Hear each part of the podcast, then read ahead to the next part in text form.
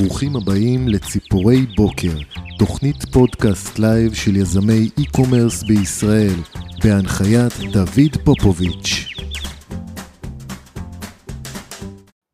בוקר טוב, יום רביעי, פרק נוסף בציפורי בוקר, תוכנית הבוקר לייב של קהילת יזמי e-commerce בישראל, כל שני ורביעי בשעה 6 בבוקר, והפעם שמח לארח את עופר דקל, יזם ותיק והבעלים של מפעל print on demand בוואן סין, שיספר לנו את סיפור היזמות שלו ואיך הוא עוזר ליזמי e-commerce לבנות מותגי פרינט און דימנד באמצעות מוצרים איכותיים ומבודלים. בוקר טוב, עופר, מה העניינים? בוקר טוב, מה שלומך? בסדר גמור, תדבר קצת למיקרופון, בקושי שומעים אותך. אוקיי, אוקיי. עכשיו שומעים יותר טוב? או, שומעים עכשיו מצוין. אוקיי. אז בוא נגיד, אה, נספר קודם כל שהתגברנו פה על אה, כמה תקלות טכניות, כנראה כן. שה-VPN בסין באמת באמת חוסם את האנשים, ונאלצנו למצוא פה איזה פתרון טכנולוגי אחר, אבל עכשיו שומעים אותך, לא רואים אותך, אבל שומעים אותך. אוקיי, אני גם שומע, סליחה מראש, אני קצת מקורר. מקורר זה לא רגיל פה עכשיו, אתה יודע, אתה מקורר, אתה מת מפחד, כאילו, אתה הולך לבית חולים, לא נותנים לך, אם אתה הולך לבית חולים, או בסין אין קופת חולים. אבל אם אתה מקורר, לוקחים את הילד לבית חולים, ואז אתה צריך לחכות שלוש שעות, כל מי שנכנס חייב לחכות לבדיקת קורונה. זאת אומרת, אתה לא יכול ללכת אפילו לרופא. לא פשוט בכלל הסיפור הזה. בסדר, אנחנו נתגבר על השיעולים. כן. אה, בוא נתחיל. השאלה הראשונה אוקיי. שלי אליך, קודם כל יש לי פה ים של שאלות, אני לא יודע כאילו איך נתחיל ואיך נסיים. אה, אנחנו, גילוי נאות, אה, אתה חבר, אחד החברים הטובים שלי בסביבה הכי קרובה שיש, תודה. אם לא החבר הכי טוב, גם שותף, ו... כן. אז, אז זה גילוי נאות שאולי אה, תרגישו פה חיבה יתרה. בכל אופן, יש לנו הרבה שאלות הדדי. פה, הדדי לגמרי. בוא נתחיל בשאלה הראשונה, ספר לי על שגרת אוקיי. הבוקר שלך. שגרת הבוקר? בבוקר פה מתחילים, אוכלים מטריות. קודם כל אין בוקר, הבוקר אצלי מתחיל בארבע בבוקר. כי אני הולך לישון יחסית מוקדם, באיזה עשר וחצי, משהו כזה, עשר, כי בארבע בבוקר אני צריך לקום, כי אני עובד מול הרבה קנדים ואמריקאים. וזו שעה מאוד מאוד טובה, אצלנו ארבע, אז אצלם גם בערך ארבע, שזה בערך, נגיד, עשר בלילה, שעון ישראל. ואני מתחיל את היום בארבע. עובד כמה שעות, הולך נוסע למפעל, מטפל בלקוחות, אחר כך מתעוררים האוסטרלים, אחר כך מתעוררים בצהריים הישראלים, אחר כך האירופאים, חוזרים הביתה, לוקחים את הילדים מהגן, בית ספר, ערב, זהו. שגרה סביב השעון, 24 שעות כאילו. לגמרי. טוב, אז בואו אה, נספר קצת על אה, עופר דקל, למי שלא מכיר, לא צריך אה, ללכת מהילדות שלך בחיפה, למי שרוצה ממש ללמוד הכל, יש את הספר שלך, אבל ככה קצת מה הרקע היזמי שלך, מה הרקע שלך בטקסטיל, איך הגעת לסין, אוקיי, אני, בארץ הייתה לי רשת חנויות, שנקראתה, נקראה צו האופנה. וזו רשת של בגדים, והייתה רשת מאוד טובה. בעיקר בצפון, היה לנו גם סניפים בדרום, בירושלים, והיה לי מזל ודי הצלחתי. וב-2005 הייתה לי הזדמנות לעשות מיזוג, ובסופו של דבר קנו אותי ועשיתי מין איזה אקזיט קטן, זה לא בדיוק אקזיט של הייטק, אבל זה אקזיט סבבה בשביל אמצע החיים. ואחרי שבוע שהייתי בבית עם כמה שקלים נחמדים, אמרתי, מה אני עושה? אמרתי, אני אסע לסין, כי זה דבר שידעתי לעשות, להביא סחורה מסין, ותמיד כשהייתי בסין אמרתי לעצמי, הלוואי שהייתי מוצא מישהו שהיה יודע לשלוח לי את הסחורה הזאת, הקרטון הזה לירושלים, הקרטון הזה לחנות בתל אביב, הקרטון הזה לחנות בחיפה, לא היה כזה בן אדם. אז הלכתי לכל המתחרים שלי, ב... שהיו מתחרים שלי שעבר, אמרתי להם, בואו איתי לסין. והבאתי כמה מהחבר'ה הגדולים, והיה סיני אחד שפגשת, אני לא יודע אם פגשת אותו, מיסטר לי, התחלנו לעבוד ביחד, והעסק אה, צמח וצמח וצמח בצורה פראית, זה היה שלב ראשון. בשלב השני, קצת היה, התעייפתי מכל התרגילים של המפעלים הסינים, אתה יודע, בסין אתה מבקש אדום, אם אתה לא משגיח עליהם, אתה יכול לקבל צבע צהוב במקום צבע אדום, וכשאומרים לך שבועיים, זה לפעמים חודש. ואמרתי, אני רוצה להתפתח, ואני אלך לפתוח לעצמי מפעל של טקסטיל, ואני אייצר רק את הדברים שאני יודע לייצר, שאני יכול לייצר לעצמי, אני אמכור מה שאני יודע לייצר.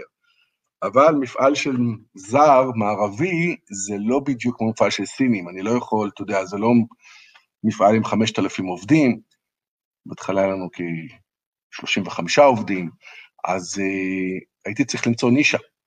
אז הלכתי על הנישה שהכרתי אותה, שראיתי שמתחזקת באותו זמן, אנחנו מדברים על 2010, לפני 11 שנה, זה נקרא אז DIY, do it yourself. מה שקרה, היום קוראים לזה print on demand, אבל בזמנו זה היה DIY. ופתחתי מפעל שמתמחה בזה, כי לא יכולתי לעשות כמויות גדולות. וזה מה שעשיתי, זה עוד לא היה פופולרי כל כך, אבל למזלי זה היה התחום הנכון. והעסק גדל וגדל וצמח, ו-11 שנה אני בעזרת אשתי, לנה, ואנחנו די מרוצים בסך הכל. עובדים קשה, אבל מרוצים. עובדים קשה, זה נכון. אז תגיד לי, בוא תספר קצת, אני לוקח אותך לשנתיים אה, וחצי האחרונות. אה, האיש שלנו בוואן, ככה קראו לך. כן. אה, ונדבר אחר כך איך זה פגש אותנו בנית, ומשם יש לי עוד מיליון ואחת שאלות. Okay. אוקיי. אבל בוא תספר קצת, מה, מה היה בקורונה למי שלא מכיר, ואיפה, היכן המפעל שלך ממוקם, ושוב, גם אמרנו, שלנו... יצא מזה גם ספר. כן, המפעל שלנו הוא, קודם כל אני נמצא בעיר, אתה יודע, עד לפני שנתיים, אנשים היו שואלים אותי, איפה אתה גר בסין, או שהייתי טס, מאיפה אתה בסין? אני אומר להם ברואן, אף אחד לא יודע, אף אחד לא ידע איפה זה.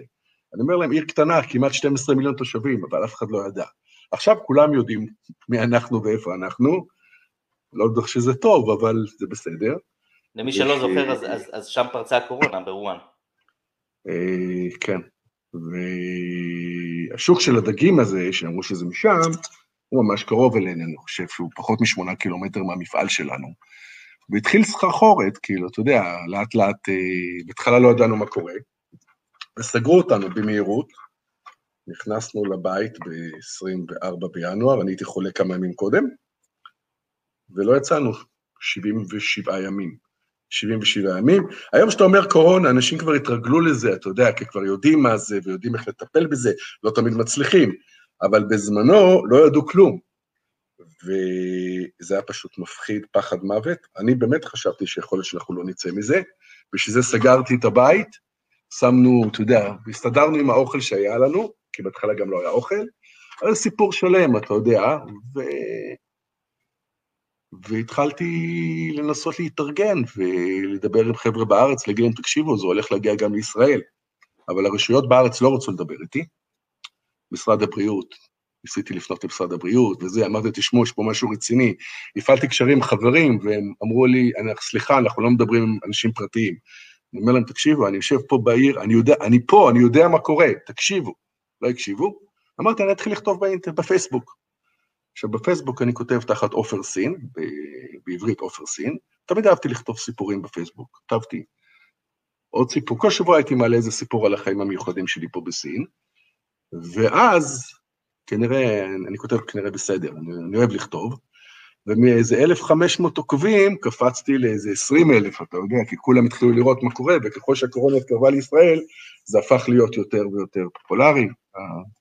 גם הטלוויזיה והתקשורת, עליתי להם, ו... וכל זה, באותו זמן, המפעל סגור. אין עסק, אין שום דבר, אין הכנסות, הכל מת. אבל, כשאתה בסיטואציה כזאת, אתה לא חושב על עבודה בכלל. אתה פשוט רוצה לשרוד. אז זה מה שהיה מבחינת הקורונה. ובואו ניתן את האנקדוטה הקטנה שלנו אה, כן. בזמן הקורונה, קצת את הסיפור של ניט. יצא לי לספר אותו לא מעט אה, בקהילה. אה, האמת היא שהסיפור היכרות שלך ושלי הוא סיפור מאוד מעניין, שאני לא יודע מדהים. כמה מכירים אותו. כן, אני יכול לספר זה... אותו אם אתה רוצה. אני לא, יכול לא, לספר אותו, כי הוא סיפור יפה. אתה, אתה, אתה מספר בינינו. אוקיי, אז אה, לפני כמה שנים אה, ראיתי פוסט שלך על פיליפינים. כתבת איזה פוסט מאוד מאוד מרגש על פיליפינים, שהייתה לך תוכנית לעשות איזה עסק, ועובדים בפיליפינים, וקראתי את הפוסט, ואמרתי, פעם ראשונה שאני רואה פוסט אמיתי, שבן אדם אומר, תשמע, ניסיתי לעשות משהו ונכשלתי. כי אני רגיל, אתה יודע, בפייסבוק ובאינסטגרם, כולם מיליון דולר, כולם מצליחים, אף פעם לא נכשלים. כולם נראים טוב, כולם זה. אמרתי, מי זה הבחור הזה? מי זה הבחור הזה שכותב כל כך, כן, אתה יודע, כל כך אמיתי. אבל אני חייב לכתוב לך. רוצה שאני אקריא לך מה כתבתי לך? אמרתי שאני אעלה את זה. כתבתי לך ככה, אני חייב להקריא לך. פוסט, שלום דוד, פוסט כזה מרגש וכן, לא קראתי הרבה זמן. תודה לך על הפוסט לגבי המיזם בפיליפינים, אני מחזיק גרפיקאים בפיליפינים ויודע כמה זה לא פשוט. מאוד אשמח להכיר אותך ואת מה שאתה עושה, ראיתי שהיית בסין וחבל שלא ידעתי, הכרתי אותך אז. בכל מקרה, בנסיעה הבאה לסין אתה מוזמן לבקר, תדע, יש לנו פה מפעל טקסטיל, אנחנו עושים רק פוד, print on demand, ללא כמות מינימום. אשמח מאוד לשוחח איתך ולראות איפה הדרכים שלנו עשויות להצטלם. בכל מקרה, תודה, עופר רוהן סין, זה היה לפני הקורונה, לא ידעתי מי אתה, נתתי לך את הטלפון. זה היה ב-2018, סוף 2018, 2019, מתי זה היה? זה היה 2018, זה היה ב-13 לדצמבר 2018. אני שומר את זה, אני שומר את זה, יש לי תיקייה עם המשאב שלך, ושם אני שומר את זה. ולמה אני מספר את זה? כי זה גם קשור קצת ליזמות של e-commerce. מהניסיון שלי בחיים, אתה יודע, אנשים שהרבה פונים אליי, אומרים לי, עופר, תגיד, מה שלומך, מה נשמע? אתה גם כתבת על זה, אני חושב. מה נשמע? תגיד מה אתה רוצה, לאנשים אין זמן. ברגע שהפוסט שלך אהבתי אותו, כתבתי לך וגם סיפרתי לך מי אני. אם אני מעניין אותך, אתה תכתוב לי. אם אני לא מעניין אותך, לא קרה שום, אתה תהיה מנומס, תגיד שלום, לא קרה כלום. אבל כל המשחק הזה, אחי, מה שלומך, איך אתה מרגיש? עזוב, מי אני, מה אתה, איך קוראים לי, מה אני רוצה. ומה שקרה, שאתה תוך דקה שאלת, אפשר להתקשר? אתה כן, התקשרת, ומפה אותה ידידות, מה שנקרא, כאן התחילה הידידות שלנו עם אין ספור כיוונים לכל ה... בתחום האי-קומרס, מהניט ועד לרעיונות נוספים. אני אספר, אני אספר מה, מה אני בעצם כמקבל המסר אה, ראיתי באותו, באותה הודעה שאתה שלחת. אז קודם כל אה, זה נכון מה שאתה אומר, כש, כששולחים, בונים, עושים, זה נקרא Outreach במונח המקצועי שלנו, כשאנחנו עושים את זה, אנחנו צריכים אה, להיות מאוד ממוקדים וכבר לתת את כל ההודעה מראש. אני, אני כל יום מקבל הודעות כאלה של היי מה נשמע, אה, דוד מה קורה, והם מצפים כאילו שאני אגיב, דרך אגב אני מגיב לכל הודעה שאני מקבל, באמת לכל כן. הודעה, לפעמים, אתה יודע, תוך, בזמן מאוד קצר, לפעמים לוקח זמן, אבל מגיב להכל, כי כל מה שיש לי היום הגיע מהפניות האלה, מאנשים מתוך הקהילה ש, שיצרו איתי קשר, ואם לא הייתי זמין, ואם לא הייתי uh, מחובר ו, ומגיב, אני מאמין ש-90% מהמיזמים שאני עושה היום לא היו קורים.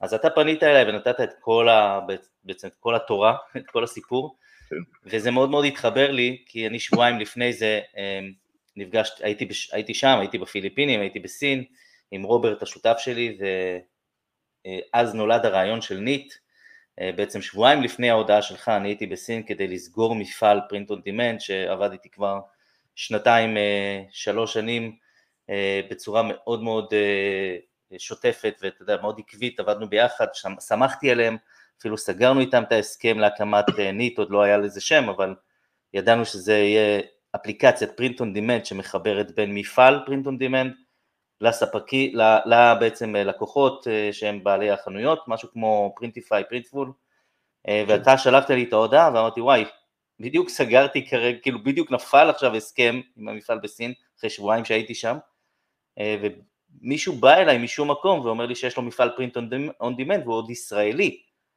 כן. אז אתה מבין? אז שנייה אחר כך שלחתי לך כבר הודעה, בוא נדבר כי פשוט נכנסת לדלת פתוחה לרווחה. ואחרי חודש היית פה, ואחרי חודש עלית על מטוס ובאת.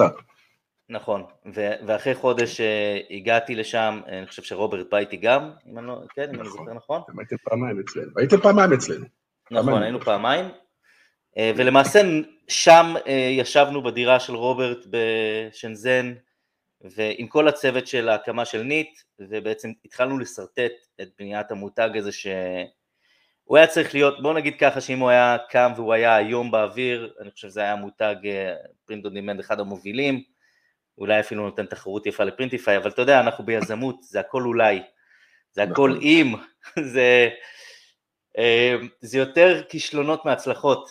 אה, אני לא הייתי קורא לזה כישלון, הייתי קורא לזה שיעור מאוד מאוד משמעותי ביזמות, אה, דרך אגב אני לובש עכשיו את החולצה של ניט, החולצה שלי כן. תמיד מזכירה לי את השיעור שיזם צריך אה, לקבל בחיים, שלא הכל מצליח ולא הכל הולך חלק, אה, אז בואו נעשה איזה פוסט פורוד, אנחנו יושבים על שפת האגם, בבית תה שהזמנת אותנו אליו, כן. תספר מפה מה היה. אז אנחנו יושבים שם באגם המקסים הזה, בבית תה של חוויה, היינו שם איזה חמישה אנשים, והחלטנו לפתוח את הנית הזה, לבנות מערכת. אני חושב שזה, אתה יודע, אם לא היה קורונה, היינו מצליחים. אני מאמין שכן. אבל אנחנו למודי כישלונות, אנחנו לא מפחדים מכישלונות. איך אתה אומר? זה שיעורים. אתה עושה משהו, אתה לא מצליח, אתה ממשיך הלאה. תמשיך אותו, אתה עושה משהו אחר יותר טוב.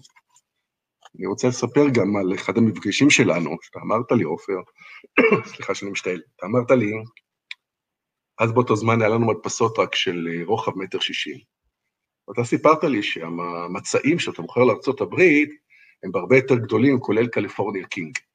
הכנסת לי לראש את הרעיון הזה, הלכתי נענה לתערוכה של אה, מדפסות ומכשירים, ראינו בסוף מחפשת ענקית של שלוש מטר עשרים, בציוד שעלה הרבה מאוד כסף. הרבה מאוד כסף, לא חשבנו. קניתי את זה, התקשרתי אליך. עכשיו, הדבר הזה העביר אותנו ל-level אחר לגמרי. כי מדפסת של מטר שישים רוחב, הרבה אנשים יש להם, אפילו בארץ, אבל שלוש מטר עשרים, כמה אנשים יכולים לייצר בד ברוחב שלוש מטר עשרים ורוצים לייצר? ורוצים לייצר, כי הסינים, שיש להם מערכות כל כך יקרות של מדפסות ומכבישים, הם לא מבזבזים את הזמן שלהם על אחד, אחד, אחד, אבל אנחנו כן, וזה נתן לנו בום מטורף, במיוחד המוצרים הרחבים שכמעט אף אחד לא רוצה לעשות או לא יכול לעשות. אז אני צריך להגיד לך תודה על זה. אני זוכר שהתקשרתי לך. אז אני מודה לך, ואני, ואני יכול להגיד לך שאתה הפתעת אותי בזמנו, כשאני אמרתי לך, תקשיב, הבידול שלנו יהיה ביכולת שלנו לעשות uh, עיצובים על בדים ועל מצעים uh, ועל שמיכות גדולות, שם יהיה הבידול שלנו, כי פרינטיפיי למשל, uh, לא עושים את זה עד היום, uh, ואם יש שם מצעים הם מאוד מאוד יקרים. לא כדאי להם. לא כדאי להם, העלויות מאוד מאוד יקרות, ואז באת פתאום משום מקום, דרך אגב, כמו יזם אמיתי, וכמו סיפור של ניטשה, מהרגע של הרעיון עד הרגע של האקשן, לקח בדיוק אה, זמן מאוד מאוד קצר של חודש עד שהייתי בסין, ואצלך מהרגע שסיפרתי לך על, ה, על האפשרות לבדל דרך המצעים, חודש אחר כך כבר היית עם מכונה שקנית במאות אלפי יואנים. נכון, אני חושב שזה מה שמאפיין יזם. נכון, וזה זרק אותנו למקום מאוד מאוד טוב. למשל, כל הנושא של השמיכות, שהוא היה טוב אצלנו, אבל היה מוגבל ברוחב של מטר שישים, או בכל מיני קומבינות של חיבור ותפירה, פתאום הפך להיות משהו משמיכות רגילות ועד שמיכות כבדות. אתה מכיר את ה-weeded blanket, השמיכות האלו שעושים לאנשים שהם, אה, יש להם הפרעות קשב ודברים כאלו, פתאום יש לנו ציוד מדהים לדברים האלו, שזה עושה לנו באמת בידול, כי אני לא יכול להתחרות בפרינטיפיי ופרינטיפול. בחבר'ה האלו שאתה יודע, שיש להם מסות שהם בכלל רובם הם לא מפעלים. אם יש להם מפעל, הם עושים רק קבוצות ריקות. ואנחנו צריכים לחפש כל הזמן את המוצרים המיוחדים, את, הדבר, את הנישות, את הדברים היוצאי דופן, שאנשים לא עושים, כי לא כדאי להם, אבל אנחנו כן כדאי לנו. אנחנו כן כדאי לנו. אנחנו הולכים על התחום הזה, והלקוחות שלנו, דרך אגב, הלקוחות הטובים זה אלו שעושים את הדברים המיוחדים. מי שרוצה היום לעשות רק חולצת טריקו שחורה עם כיתוב, אין לו מה לעשות את זה בסין, הוא יכול לקנות בארץ בזול, יש חברות בארצות הברית, מוכרים ב-7-8 דולר ועוד כמה דולרים בודדים משלוח, אבל, קל מאוד, אבל גם קשה לו להרוויח על זה. הוא מייצר חולצה שאולי לא עולה 10, 11 דולר כולל משלוח, והוא לא יכול למכור אותה יותר מ-19, 20 ומשהו דולר. ואז אין רווח ואין, ואין אין, אה, אין תוחלת. ולכן אנחנו בורחים כל הזמן לדברים מיוחדים. אתה יודע, התחום של, יש הרבה מעצבות בישראל. אנחנו מוכרים להרבה מעצבות בכל העולם, אבל אני שם לב שיש הרבה מעצבות מאוד, מאוד, בעיקר מעצבות, אני לא יודע למה, מאוד כישרוניות, שיש להם רעיונות עיצוביים מדהימים. השילוב הזה של מוצר מיוחד עם מעצב או מעצבת שיש להם רעיון מיוחד, נותן לאנשים את האפשרות למכור בחנויות שלהם מוצרים במחירים יקרים, כי עם זול אי אפשר לנצח, אלא אם יש לך הרבה הרבה מאוד כסף. זה לגבי הנושא הזה. תגיד לי, איך אה, הגעת להבנה שיש אה, פה צורך ב print on demand? אה, זה היה לפני המון שנים, יחסית כן. לעולמות של print on demand, היית בין הראשונים. בוא נדבר קצת על סיפור ההקמה של מפעל ה print on demand שלך, איך זיהית את הצורך, איך נכנסת לנישה. בסין יש לך שתי אפשרויות, או לעשות משהו מאוד מאוד איכותי, או לעשות mass production. אז בזמנו השכר עבודה היה זול, עכשיו השכר עבודה בסין מאוד מאוד יקר. ואני ראיתי שאני כזר אין לי יתרון ב mass production. המפעל שלי משלם משכורות, יש מזגנים, יש מוזיקה, יש טבח שמבשל בצהריים, ארוחת צהריים לעובדים שיותר טובה מכל מסעדה של אהרוני בישראל.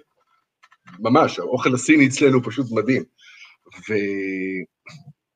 וחייב למצוא נישה, אתה לא יכול להתחרות, אנחנו, אתה יודע, יש לנו איזה מגבלות מסוימות וצריך להכיר בהן. ואז בזמנו ה-DIY היה, היה בסדר, אנשים התחילו להתעניין בזה, וראיתי שיותר ויותר, בגלל עליבאבא ובגלל האינטרנט, יותר ויותר אנשים נכנסים לתחום של האי-קומרס. וככל שעבר הזמן, זה גדל, גדל. אני יכול להגיד לך שהיום יש לנו, כבר עברנו 24 אלף לקוחות פעילים שמזמינים או מוצרים חלקים או מוצרים מדפיסים, כולם אונליין. אבל כשנכנסנו, כשיצאנו מהקורונה, כשיצאנו מהקורונה, לפני שנה ומשהו, היה לנו איזה 16-17 אלף. זאת אומרת, מעל 50 אחוז זה קרה בפרק זמן מטורף, כי כשכולם יצאו מהקורונה באפריל, מאי, יוני, התחיל, פתאום היה גל מטורף שכל העולם רוצה לפתוח חנויות, כולם רוצים e-commerce. וכל אחד פתח חנויות. עכשיו e-commerce, רוב האנשים, או אלקטרוניקה או בגדים, חיפשו מפעל כמונו, שהוא מפעל שיודע לייצר בכמויות קטנות, עם העיצובים שלהם. ואנחנו היינו במקום בדיוק לתת לאנשים. אז לא תכננו את זה, לא תכננו כלום, לא את הקורונה ולא כלום, אבל זה מה שיצא. אחר כך זה חטף סטירה, דרך אגב, כי 90 או 80 אחוז מהאנשים שפתחו חנות, הם לא הצליחו. כי הם לא היו ממוקדים, הם לא למדו את זה, הם חשבו שלהעלות איזה חולצה ולשים עליה כיתוב, זה מספיק? לא. מי שכן מצליח זה אנשים שעושים דברים מיוחדים. אני יושב על צומת מאוד מאוד גדולה של מידע. אני רואה מי מצליח, מי לא מצליח, מי יודע לעשות את העבודה, ומי מחזיק מעמד. ואלו שמחזיקים מעמד זה אנשים שיש להם קהילות, זה נוגע בדברים שאתה עושה, דוד. חבר'ה, למשל, מדריכי כושר. מדריכי כושר זה חבר'ה שעושים הרבה מאוד עבודה. כי כל אחד יש לו 30-40 אה, תלמידים, הוא מוכר להם את המוצרים שלו, ואם הוא מצליח, הוא הופך להיות כבר קו ייצור. זאת אומרת, זה הסגנון. אנשים שיש להם איזה משהו, זה לא מספיק רק למכור בגד, אתה צריך למכור משהו עם איזו אמירה מסוימת. וזה רק מתחזק, כי התחרות היא נעשית יותר ויותר קשה, והרשתות הגדולות, אתה יודע, נלחמות בחזרה, כי הם ראו שהאי-קומרס גוזל מהם, אז הם גם הצטרפו לחגיגה וגם הם מכים. אבל לשמחתי, בישראל יש המון חבר'ה מוכשרים, אתה עובד עם כמה, יש לנו כמה אנשים שאנחנו עובדים איתם ביחד. אני יכול לספר על בחור, בחור בשם רז שעובד. תקשיב, העיצובים שהחבר'ה האלו מוציאים, זה משהו מדהים, דוד, זה משהו שהוא... זה ברמה עולמית, ברמה עולמית. זה משהו שיצליח. זה, אין, אין ספק שהחבר'ה, אם יעשו את השיווק הנכון, זה, לא ראיתי עיצובים כאלו הרבה זמן, ואני רואה המון עיצובים. ולכן צריך שיהיה מיוחד. מיוחד, עם כיוונים טובים. צריך שיהיה, אני, אני עובד עם החבר'ה האלה, אצלי בתוך האקסלרטור, אה, כן. כמו שאתה יודע, ובאמת אה, היה להם את העיצובים, הם באמת התחילו מהעיצובים, כלומר הם, הם בנו את המותג שלהם אה, כשהעיצובים, היה להם את ה vision כמובן ואת המסרים, אבל כשהתחלנו בעצם לעבוד זיהינו שאנחנו צריכים לחזור צעד אחד אחורה ולחשוב על על הקהל. כלומר, בשאלה אחת שאני תמיד שואל, השאלה הראשונה שאני תמיד שואל לאנשים שנתקעים איכשהו, זה, זה מי, הקהל של, מי הקהל שלכם? למי אתם מוכרים? ואם אין שם תשובה שהיא מסתכמת במשפט אחד, אז יש בעיה. ובאמת אה, הבנו שיש קושי בהבנה של מי הקהל, אה, וכשאנחנו לא יודעים מי הקהל אז אנחנו פונים לכולם, ואז כשאנחנו פונים לכולם אנחנו צריכים להתחיל לחנך, וזה עולה המון המון כסף. אז נכון. uh, אנחנו עכשיו עושים עבודה עם החבר'ה האלה על מי הקהל, מי הקהלים, מה הקרוס טרגטינג, איך אנחנו מגיעים בפינצטה לקהל ביחסית בעלויות לא יקרות, ואין ספק שהמותג הזה הולך להצליח, ו- וכיף גדול שאתה חלק ממנו ואתה בעצם מי שאחראי על הייצור של המוצרים האלה. זה אוצר, אתה מסתכל על דברים, זה פשוט אוצר, יש לחבר'ה האלו דברים מיוחדים, אבל הם לא, הם לא, הם מאוד מיוחדים, אבל יש הרבה חבר'ה. עשינו לפני כמה זמן איזו בחורה בארץ, היא דוגמנית או מעצבת בשם מאיה גולדמן. עשינו לה איזה קו של איזה מוצר. היא אישרה לי להעלות פוסט עם אחד המוצרים שלה, עשינו לה. ראה את זה מישהו בארצות הברית, פנה אליי. עכשיו, היא קנתה איזה סט שלם, משהו מדהים, עלה לה, לא חשוב כמה היה לו, לא, לא יקר, לא יקר. ראה את זה מישהו בארצות הברית. אומר לי, תעשה לי חיבור איתה, תעשה לי חיבור איתה, אני רוצה את המוצר.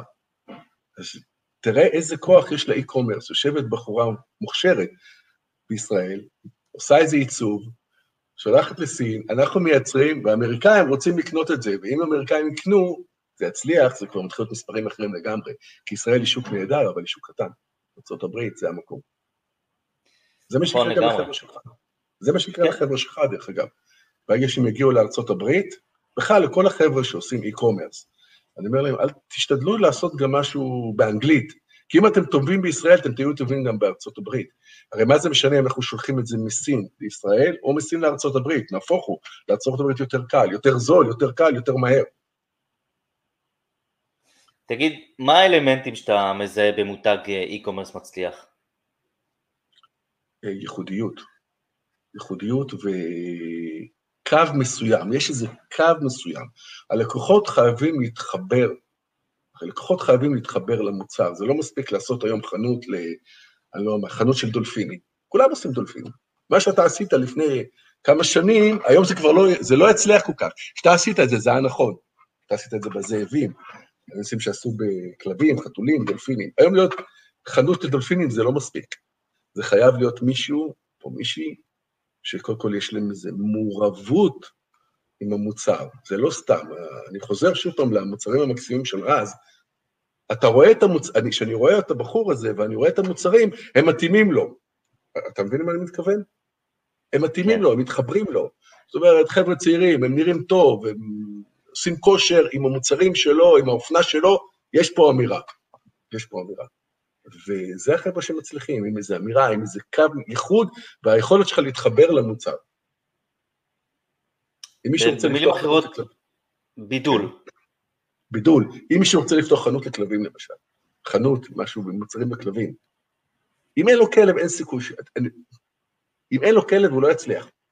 יכול להיות שהוא כן יצליח, הוא יזרוק הרבה כסף, אבל האנשים, הקהל שלו חייב להרגיש, הרי לא יכול להיות שיהיה לך חנות שאתה מדבר על כלבים ואתה לא חי את זה, אתה צריך לחיות את המותג שלך.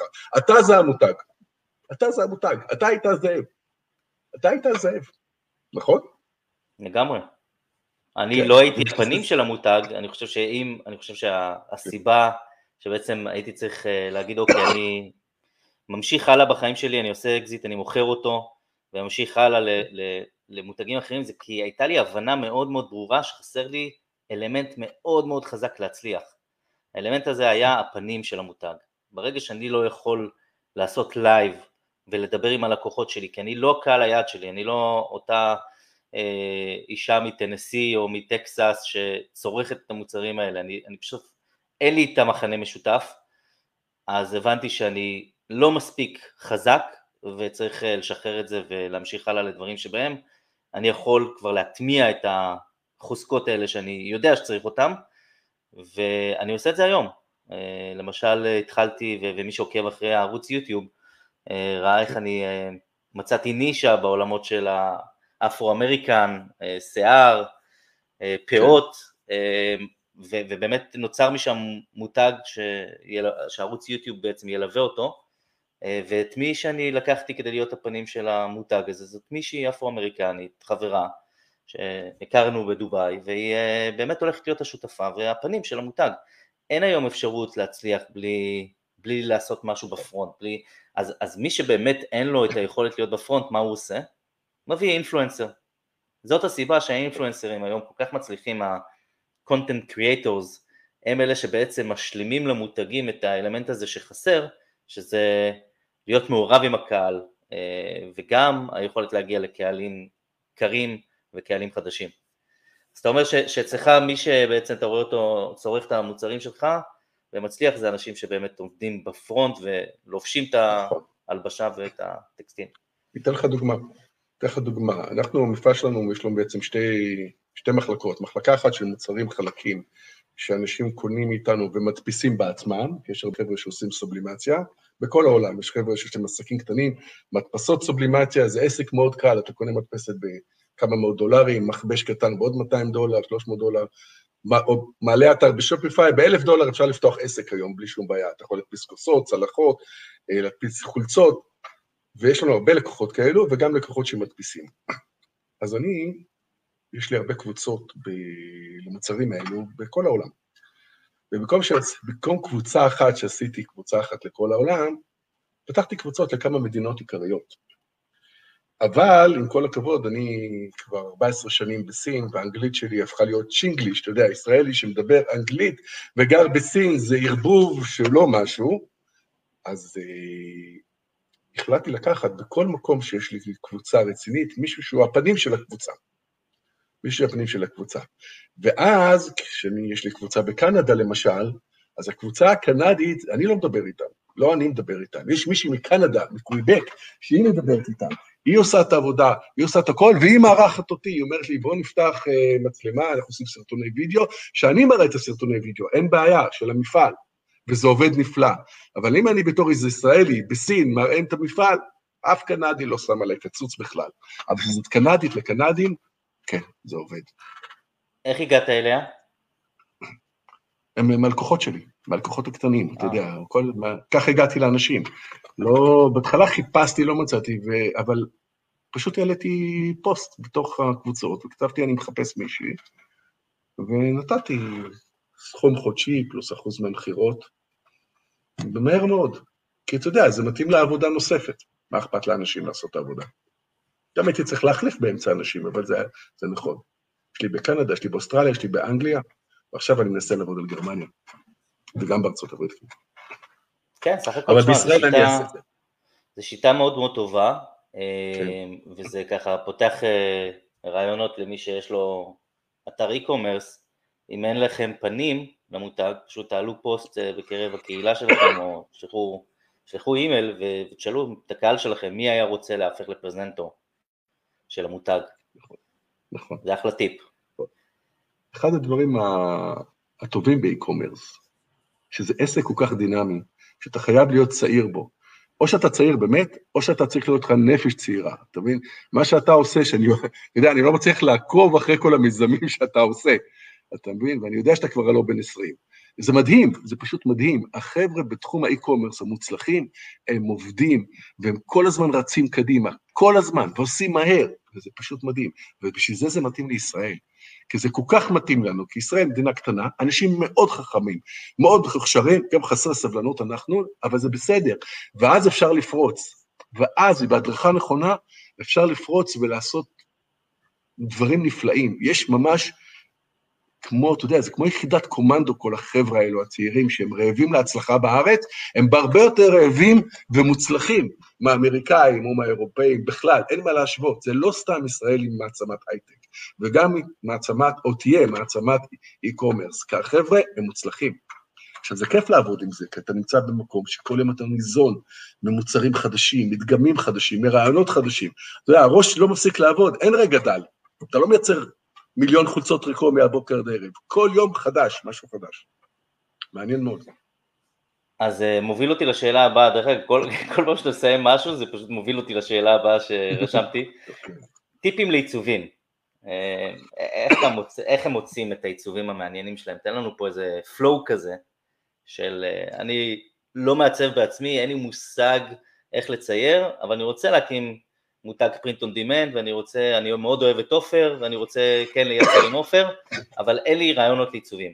תן לי את הטיפים שלך להקמת uh, מותג POD. אני אגיד לך את האמת לגבי עיצובים.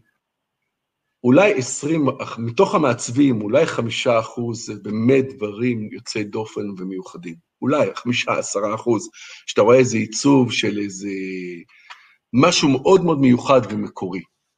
אבל רוב האנשים הם או שהם לוקחים עיצובים, אתה יודע, מקנווה, מכל מיני חנויות אינטרנט שעולה סכומים קטנים, או שהם משתמשים ברעיונות דומים, ולכן ככל שהעיצוב חשוב, הוא לא הדבר הכי חשוב, הוא באמת לא הדבר הכי חשוב. הכי חשוב זה שאם יש מעצבת, והיא רוצה לעשות את הקו שלה, ויש לה את הדברים המיוחדים שלה, שתציג את עצמה. שהיא תהיה, כמו שחזרנו, היא צריכה להיות הפנים. אם הציור שלה יפה, זה יעבור. יש מעצבת, היא מייצרת דברים יפים לתינוקות, לשמיכות לתינוקות, אבל יש כמוה מיליון שמייצרים לא פחות יפה ממנה. יש באמת פה ושם משהו שאתה יודע שזה אנשים שהם גאונים יוצאי דופן, אבל רוב האנשים הם חכמים מספיק, אבל לא הגאונים. ולכן העיצוב, כמה שאנשים חושבים שהוא חשוב, הוא פחות חשוב מהניהול. של החנות, מהמותג, מה, מהסושיאל מדיה שאתה בונה. זה יותר חשוב מהעיצוב. סליחה אם לא עניתי לך ישר על השאלה, אני נתתי לך את התשובה שאתה רוצה, אבל זה מה שאני רואה. גם אם אתה מביא עיצוב הכי טוב בעולם, זה לא משנה אם אין לך איך למכור אותו, אם אין לך תחנות. טוב, זה, זה די דומה ל... זה די מקביל למוצר, בסוף מה זה עיצוב? העיצוב הוא, הוא המוצר, נכון? בפרינט און דימנד כן. אז זאת, זה על אותו רעיון, אם יש לך סטארט-אפ אה, מדהים, מוצר סוף הדרך שפותר בעיה, אבל אתה לא מצליח להגיע לקהל, או הקהל לא נחשף לרעיון שלך או למוצר שלך, אז זה לא משנה כמה הוא טוב, בסוף אה, בלי קהל אי אפשר למכור. נכון, ובנושא הזה יש הרבה מעצבים שמה שהם עושים, הם עושים עיצוב, קולקציה, נגיד עשרה, עשרה עיצובים. הם עוסקים בזה שנה, הם מייצרים ומשנים ומשנים ומשנים, זה לא מעניין. החנות עוד לא נפתחה בכלל, והוא עדיין ממשיך לתקן את העיצוב שלו, הוא רוצה שזה יהיה מושלם. אין מושלם. אין מושלם, זה בכלל לא חשוב. מה שחשוב יותר זה לפתוח את החנות, לעשות את העסק, ליצור את המותג שלך, ואז להכניס תוכן ולהשתפר תוך כדי תנועה. אבל להגיד, בוא אני אעשה איזה עיצוב מדהים, הרי אתה תעשה עיצוב מדהים, יכול להיות אחרי חודש הוא ייגמר, או שבכלל הוא לא יתפוס, זה גם יכול לקרות. אז זה מה שאני יכול להגיד למעצבים, שהם פשוט צריכים לעשות, לא לפחד, פשוט לפתוח את העסקים שלהם ולנסות, זה מה שיפה בפרינט דימד.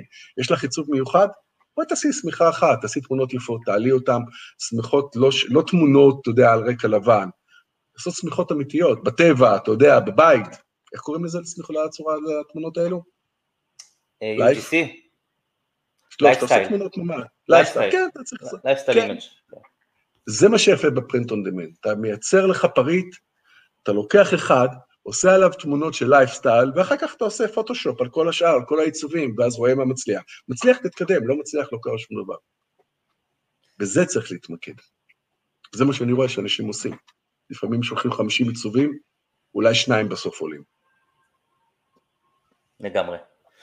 Um, אני רוצה שתיתן חמישה טיפים ליזם המתחיל, אה, גם היזם המתקדם, אבל חמישה טיפים שלך, יש לך המון המון ניסיון, המון שנות אה, ניסיון כיזם. אחד, לא להתייאש אף פעם. לא להתייאש, תמיד להמשיך קדימה. שתיים, זה לא לשים לב מה אנשים אחרים אומרים. לכל אורך הדרך בחיינו תמיד אנשים אמרו, אה, זה לא כדאי, לא שווה לך, למה אתה צריך לעשות את זה? לא לפחד, לא לפחד. שלוש, לנסות להיות מקורי. להשתדל להיות כמה שיותר מקורי ומיוחד, ולא לפחד אם חס וחלילה יעתיקו אותך, אם מעתיקים אותך, סימן שאתה בסדר. אז את המוצר הראשון יעתיקו אותך, את המוצר השני ושלישי אתה כבר תדע לעשות אותו יותר מהר, או אפילו לעשות branding, או לעשות אה, סימן רשום, וזה בסדר. מי שיש לו רעיון אחד טוב, יבוא לו עוד רעיון אחד טוב. מאוד חשוב להיות מקורי, יש הרבה חבר'ה עכשיו שרואים אותי, שאני מדבר עם קבוצות בישראל, אומרים לי, אחי, אני צריך אה, חולצות של אה, חיקוי של אדידס. אמרתי לו, א', אני לא עושה חיקוי של אדידס, וגם אני לא מציע לך לעשות חיקוי של אדידס, כי זה א', פלילי. ואתה יודע, אין בזה חר, אין בזה כסף, זה לא כסף טוב, זה לא כסף טוב. למה לעצור שם, אתה יודע? זה לא כסף טוב. צריך להתמקד בדברים ש... ולאנשים יש יכולות. זה שלושה דברים. מה עוד? תבחר אישה טובה. או שיהיה, לך, או שיהיה לך מזל עם בת זוג טובה, או בן זוג טוב, זה מאוד מאוד מאוד חשוב. מאוד חשוב.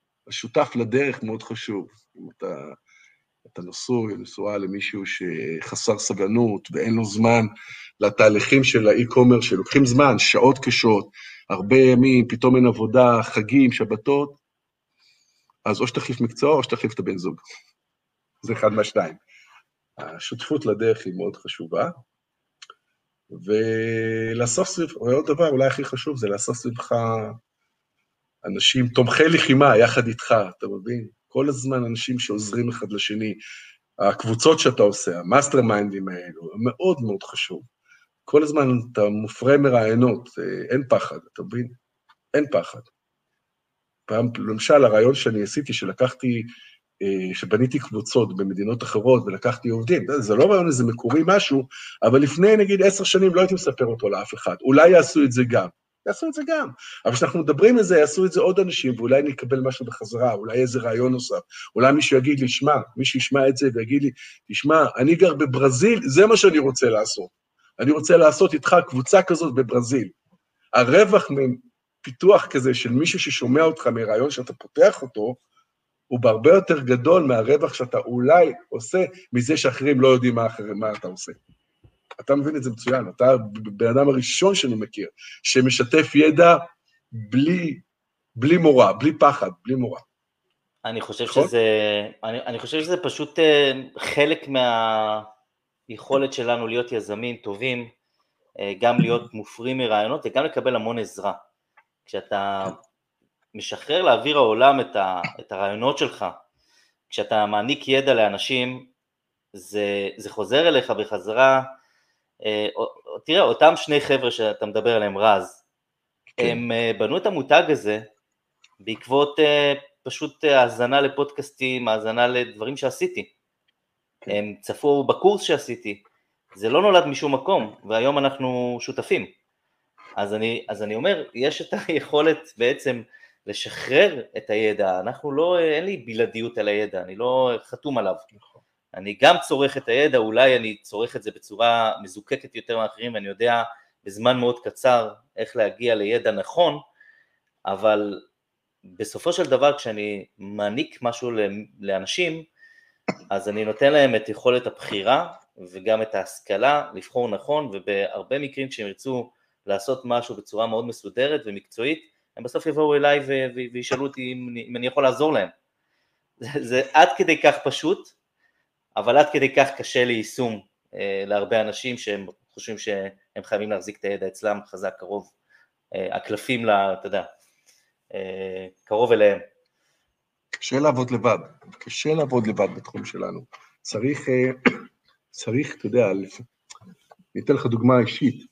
המשפחה של אימא שלי זה משפחת חרל"פ, משפחה מאוד מאוד גדולה, ואחרי שיצאתי עם הקורונה החלטתי לעשות משהו קצת עם המשפחה, והתחלתי לעשות אה, קבוצה, ולאסוף את כל בני המשפחה, זה אלפי אנשים, לאט לאט. ועכשיו, אתה יודע, עברו קצת זמן, אנחנו כמעט שנה בקבוצה, ועשיתי את זה עם אחי, יש אח שגר באנגליה, ואנחנו עושים את זה ביחד. ועכשיו אני משקיע בעבודה, כי אין מה לעשות, צריך להתפרנס, לעבוד קשה, ואין לי זמן לקבוצה של המשפחה. אבל יש לי את אחי שהוא מטפל בקבוצה. זאת אומרת שאתה לבד, אתה במצב מאוד קשה, אתה צריך לעשות ביחד עם אנשים. ביחד זה בעיה, גם ליזמים, ביחד זה יותר קל.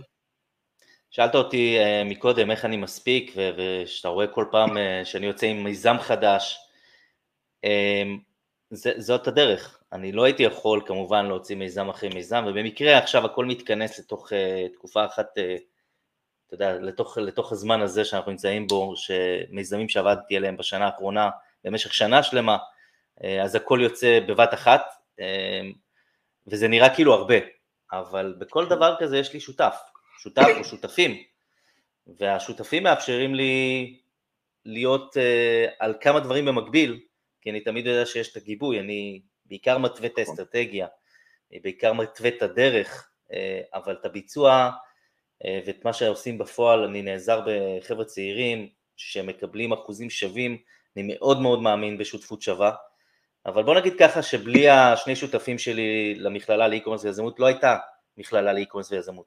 לא היינו כן. יכולים אה, משלב הרעיון, אוקיי, או משלב בניית השותפות, אה, דרך אה, גיוס המרצים עד להשכרה, שכירות של המקום, עד לזה שאנחנו יוצאים עכשיו עם סילבוס וממש מגייסים את התלמידים עוד חודש, בתוך שלושה חודשים זה לא היה יכול לקרות אם זה לא היה בשותפות כזאת שמשלימה, שהחבר'ה משלימים אחד את השני. כן. אז זה מאוד מאוד חשוב. עכשיו אני צריך את העזרה שלך. אוקיי, כן. אני צריך את ה... תראה, אתה כתבת ספר. כן. אז בוא, בוא נדבר רגע על כתיבת ספר, למה, למה בכלל לכתוב ספר? אה, אני כתבתי ספר, אני התחלתי בכתיבה, קודם כל אני כותב שנים על החיים שלי בסין, תחת אה, עופר סין, אמרתי את זה בפייסבוק, ובגלל הקורונה שאני התפרסמתי, והייתי בטלוויזיה גם בסין וגם בישראל, ונעשיתי איזה סלב אה, באופן זמני או משהו כזה, אז לשמחתי הוצאות הספרים הגדולות פנו אליי, זה לא שאני פניתי אליהם. ואמרו לי, בוא תעשה איתנו ספר. אז הם כולם התמחרו עליי, אז היה לי טוב. אז בסוף עשיתי את זה עם כנרת זמורה, והספר, האיש שלנו בוואן מאוד הצליח, אני די מרוצה ממנו. אה, הספר, לי זה עזר בזמן, ה... בימים הקשים, אני כתבתי, מה... כתבתי את הדברים, אז עזר לי לעבור את הלילות הקשים, אתה יודע, שהיינו מוטרדים ולא ידענו מה לעשות, וגם רציתי לספר לאנשים. להוציא ספר זה, אם אתה יכול, ואני יודע שאתה חושב על זה, זה טוב, יש לך מה להגיד. יש לך הרבה מה להגיד. אני, אני, אני בעד. אני בעד ואני אקרא את הספר שלך גם. איך אתה מצליח כאילו להושיב את עצמך, לקבל את המוזה? לי, לי ממש באופן אישי קשה לשבת ואתה יודע, לנקות את כל מה שיש לי בראש. באותו זמן, וכל הזמן הראש שלי עובד, וכל הזמן אני עסוק בדברים. איך עושים את זה? אה, לי זה לקח שמונה חודשים אחרי הקורונה, ואני ישבתי כל יום שש שעות. יצא לי ספר של 430 ומשהו עמודים. כל יום שש שעות, כל יום. כל יום. בקיצור, התמדה. אתה כן, כל יום ישבתי וזיקקתי, והייתי גומר פרק, שולח לעורכת. אני לא לקחתי סופר צללים, כי אני כותב בעצמי, ועשו לי, אתה יודע, עשו לי עריכה, וזה מה שעשיתי, כל יום. העורכת שלי זאת נעמי רייכמן. ויצא בסדר, ספר זה טוב. Yeah. חיים בכלל, אתה יודע. אף אחד לא יודע שאנו בשקט פה, חיים רגועים. עכשיו... עופר, אני מאבד אותך. אוקיי. אני מאבד את הקליטה שלך. אוקיי. עכשיו אתה כן, שומע? כן, עכשיו שומע, כן. אוקיי. טוב, אה, בוא נדבר, יש לי עוד שתי שאלות אחרונות ויש לנו בדיוק עוד כן. עשר דקות. אה, אוקיי. מה הטרנד הבא בעולם ה e-commerce? מה הטרנד הבא לדעתי? קודם כל, אם הייתי יודע בדיוק מה הטרנד הבא, הייתי בו כבר. אבל אה, אני יכול להגיד לך מה אני עושה בתור טרנד הבא, שילוב של... אה, שילוב מוצרים. שילוב מוצרים שלא משתלבים ביחד בכלל. איך אני אסביר לך? אני עכשיו עובד על פיתוח של משחק על בגד או על שמיכה. פיתוח של דברים, אבל משהו ישים ושימושי, לא, לא דברים מסובכים. מנסה לעבוד על דברים שיתאימו לכעס. אתה לוקח חולצה, ואתה שם בה איזה משהו, מחבר איזה משהו אלקטרוני, או מחבר משהו שיש לו איזה פעילות מסוימת, ויותר ויותר קורה הדברים האלה. זה, זה הכיוון. זה הכיוון. הדברים צריכים להיות פונקציונליים. השימושים צריכים להיות פונקציונליים. זה לא רק צריך להיות עיצוב עכשיו. עיצוב, מותג וזה, צריכים להיות גם דברים פונקציונליים. אז עכשיו, אתה אומר, עכשיו אתה אומר צריך, אה, צריך לפתור איזה בעיה. כן. כן, אם אתה חולצה כן. שעושה לך, מטעינה לך את הפלאפון, אני לא בתחום אלקטרוניקה, אבל יש דברים כאלה, אני יודע שעובדים עליהם. סיבים מסוימים, כמו שיש צמיגים שלוקחים את האנרגיה, לוקחים את האנרגיה ומעבירים אנרגיה לרכב עצמו, יש לעשות רב, רב פונקציונליות, לשלב כל מיני דברים. לשלב כל מיני דברים. וליצור ערך למוצר. כי התחרות היא כל כך גדולה, אתה צריך משהו מיוחד, זה מה שאני רואה ומתחיל, כי במפעל שלנו אנחנו עושים גם פיתוחים. הרבה אנשים מבקשים דברים שאחרים לא יכולים לעשות להם. אז אומרים, שמע, אני יש לי רעיון, אני לא יודע מה. מאוורר שעושה איזה משהו מיוחד ומתחבר לווילון, אז איך שאנחנו עושים משהו, אנחנו יכולים לפתח מוצרים מיוחדים. ואני רואה שהתחום הזה של דברים פונקציונליים שמשלבים גם טקסטים במדינה שלנו, הוא... עופר, אני מאבד אותך שוב. אה, אני אומר, אנשים עושים דברים מיוחדים, הם מחפשים דברים מיוחדים. כמו אתה מכיר למשל את המוצר של השרוול, נכון? כן. אתה מכיר אותו למשל, כן. זה דברים, אה, אתה רואה, זה מוצר טקסטיל עם ערך מוסף. נכון, זה בסוף, אה, זה בסוף מה שמצליח היום, הדברים המיוחדים אבל גם שהם פונקציונליים, פותרים, פותרים איזה נכון. צורך מסוים. פותרים בעיה, טוב, נכון, אז... זה לא מספיק לעשות, לא מספיק לעשות רק מוצר, אתה צריך לפתור בעיה איתו. נכון. שאלה אחרונה, לפני כן. סיום, מה אתה יכול לספר לי על אותנטיות מנצחת? איפה זה פוגש אותך? אותנטיות מנצחת? אני בסין, אתה יודע, רוב הסינים הם לא שומרים, יש את האותנטיות התרבותית הסינית, אבל לא המסחרית. ברמה האישית או ברמה כללית?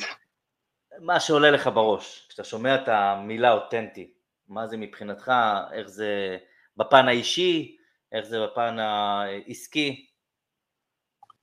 אני חושב על דרך, דרך חיים שהיא צריכה להיות מיוחדת ולהאמין בעצמך, כאילו, אתה יודע.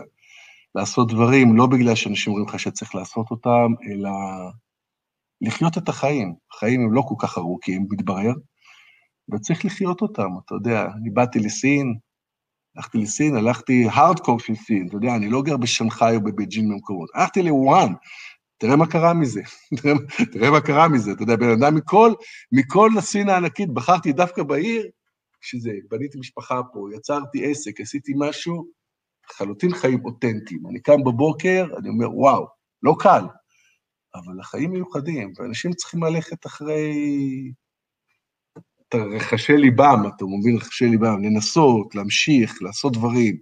אם אתה מאמין שיש לך איזה רעיון טוב, תעשה אותו, אל תפחד. תעשה אותו. במקסימום מה יקרה? נכון, אתה יודע, אנחנו לא... כן, מה יכול להיות? לא יכול להיות שום דבר, צריך לעשות, פשוט לעשות. לעשות ולנסות. להיכשל ולהמשיך. בסוף מצליחים.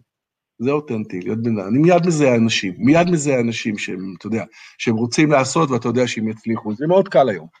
לאורך השנים, מי שמדבר איתי, אני מכיר אותו, אני יכול להגיד לך, בן אדם, הוא הולך e-commerce, זה יצליח, זה לא יצליח. אתה רואה, לפי הרצון שלהם, לפי כמה הם יכולים להקריב. אם הם עובדים בשלוש בבוקר לפנות לילה, בלילה, עונים ללקוחות, הם עושים דברים, ממציאים משהו חדש. זה החבר'ה שמצליחים. זה אותנטי.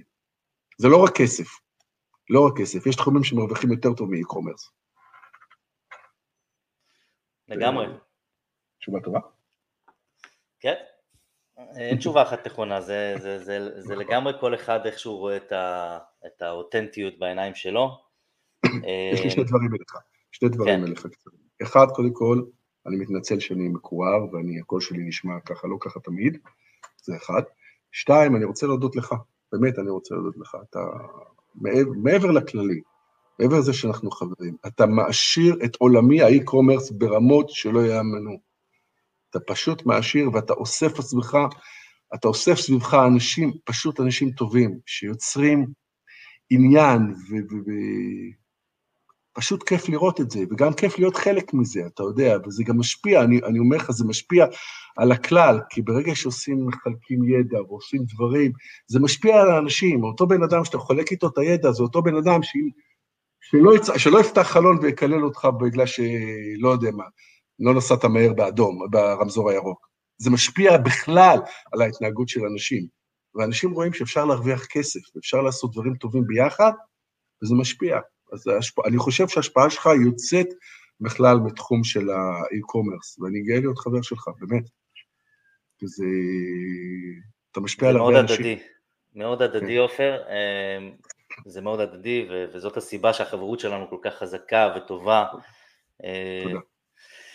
והדדית, אז אה, אני רוצה להודות לך על זה שאתה הגעת, שיתפת אותנו בסיפורים המעניינים שלך ובידע שלך, אה, לא מובן מאליו. תודה על החברות הכל כך עמוקה וטובה בינינו, ואני מאוד מאחל לשנינו אה, שאתה יודע שבסוף נגשים את מה שאנחנו, אה, נגשים את זה, נגשים את החלומות, נגשים את הרצונות, ותמיד נחלום. תמיד יהיה חלום הבא. תמיד יהיה חלום הבא, אנחנו לא נעצור אף פעם, אנחנו, אנחנו לא נעצור, זה לא, אתה יודע, לא נשב יום אחד רגע, הנה, עשינו את שלנו, לא, אם לא לעשות, ללמד מישהו לעשות. זה עניין של יזמות. יזם לא נח אף פעם, הוא לא יכול לשבת רגע על רגל. לגמרי. אז תודה רבה, ושיהיה יום טוב. תודה רבה, דוד. נהיה בקשר. ביי ביי. ביי.